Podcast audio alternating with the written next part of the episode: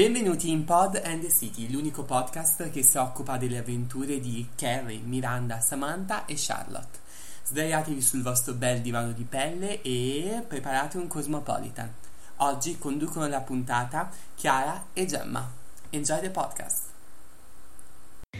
Sex and the City è una delle prime opere del cosiddetto chic lit, espressione inglese con la quale si definisce quel genere letterario nato negli anni 90 e rappresentato da scrittrici, soprattutto britanniche e statunitensi, che si rivolgono dichiaratamente ad un pubblico di giovani donne, singole in carriera, emancipate e risolute, estranee al controllo e ai dogmi del patriarcato, che hanno smesso di idealizzare l'amore ma in qualche modo ne restano vittime. Tra i temi principali della serie ritroviamo lo status delle donne nella società e il loro ruolo nella famiglia, la libertà di espressione sessuale delle stesse, l'ascesa sociale e l'indipendenza economica. Le ragazze di Sex and the City sembrano avere le idee chiare sugli uomini, ma in realtà faticano a trovare la quadratura del cerchio tra amore e sesso. Sono autonome e totalmente concentrate su loro stesse, ma rinuncerebbero volentieri al libertinaggio pur di sentirsi amate. Il chic lit è così, leggero e disperato, ammiccante e volubile come le donne che racconta. Offre un ritratto brillante delle relazioni sentimentali del nuovo millennio e del corollario di disagi e paranoie che si portano dietro incontri occasionali, ghosting, promiscuità sessuale, friends with benefit e poliamorismo.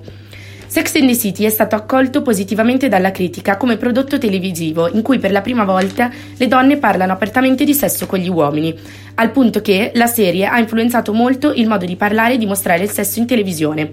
Si tratta di uno show che dà tutto un nuovo risu- eh, risalto alla figura femminile e che non si ferma tuttavia solo ai temi della sessualità e dell'affettività, ma tratta anche problematiche come la malattia, l'invecchiamento, il lutto e l'infertilità. Nonostante sembrino bastare la carriera e l'indipendenza, le quattro protagoniste non possono non cercare l'amore.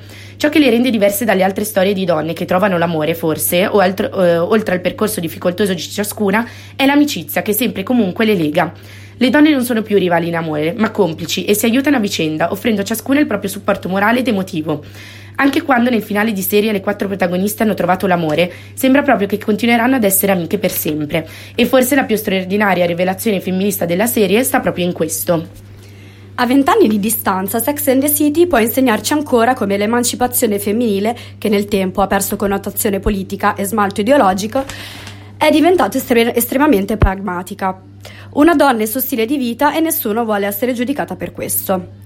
Sex and the City si può amare e odiare allo stesso tempo perché celebra e ridicolizza l'emancipazione femminile mettendo in luce contraddizioni e criticità, concetto difficile se non accostato dell'ironia.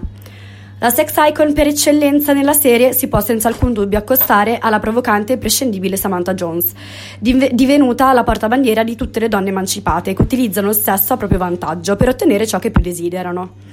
Samantha, la donna grazie alla quale abbiamo compreso che le storie d'amore sono assolutamente più noiose e monotone rispetto alle storie di una notte.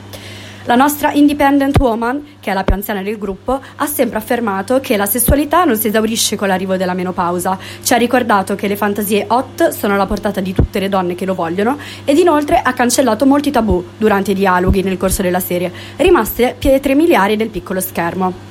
Le sue preziosissime lezioni si applicano tuttora, a più, a più di vent'anni dall'inizio della serie, e la sua filosofia tra le lenzuola è diventata verbo, tanto da essere valida anche nel terzo millennio, da tramandare nel corso delle generazioni.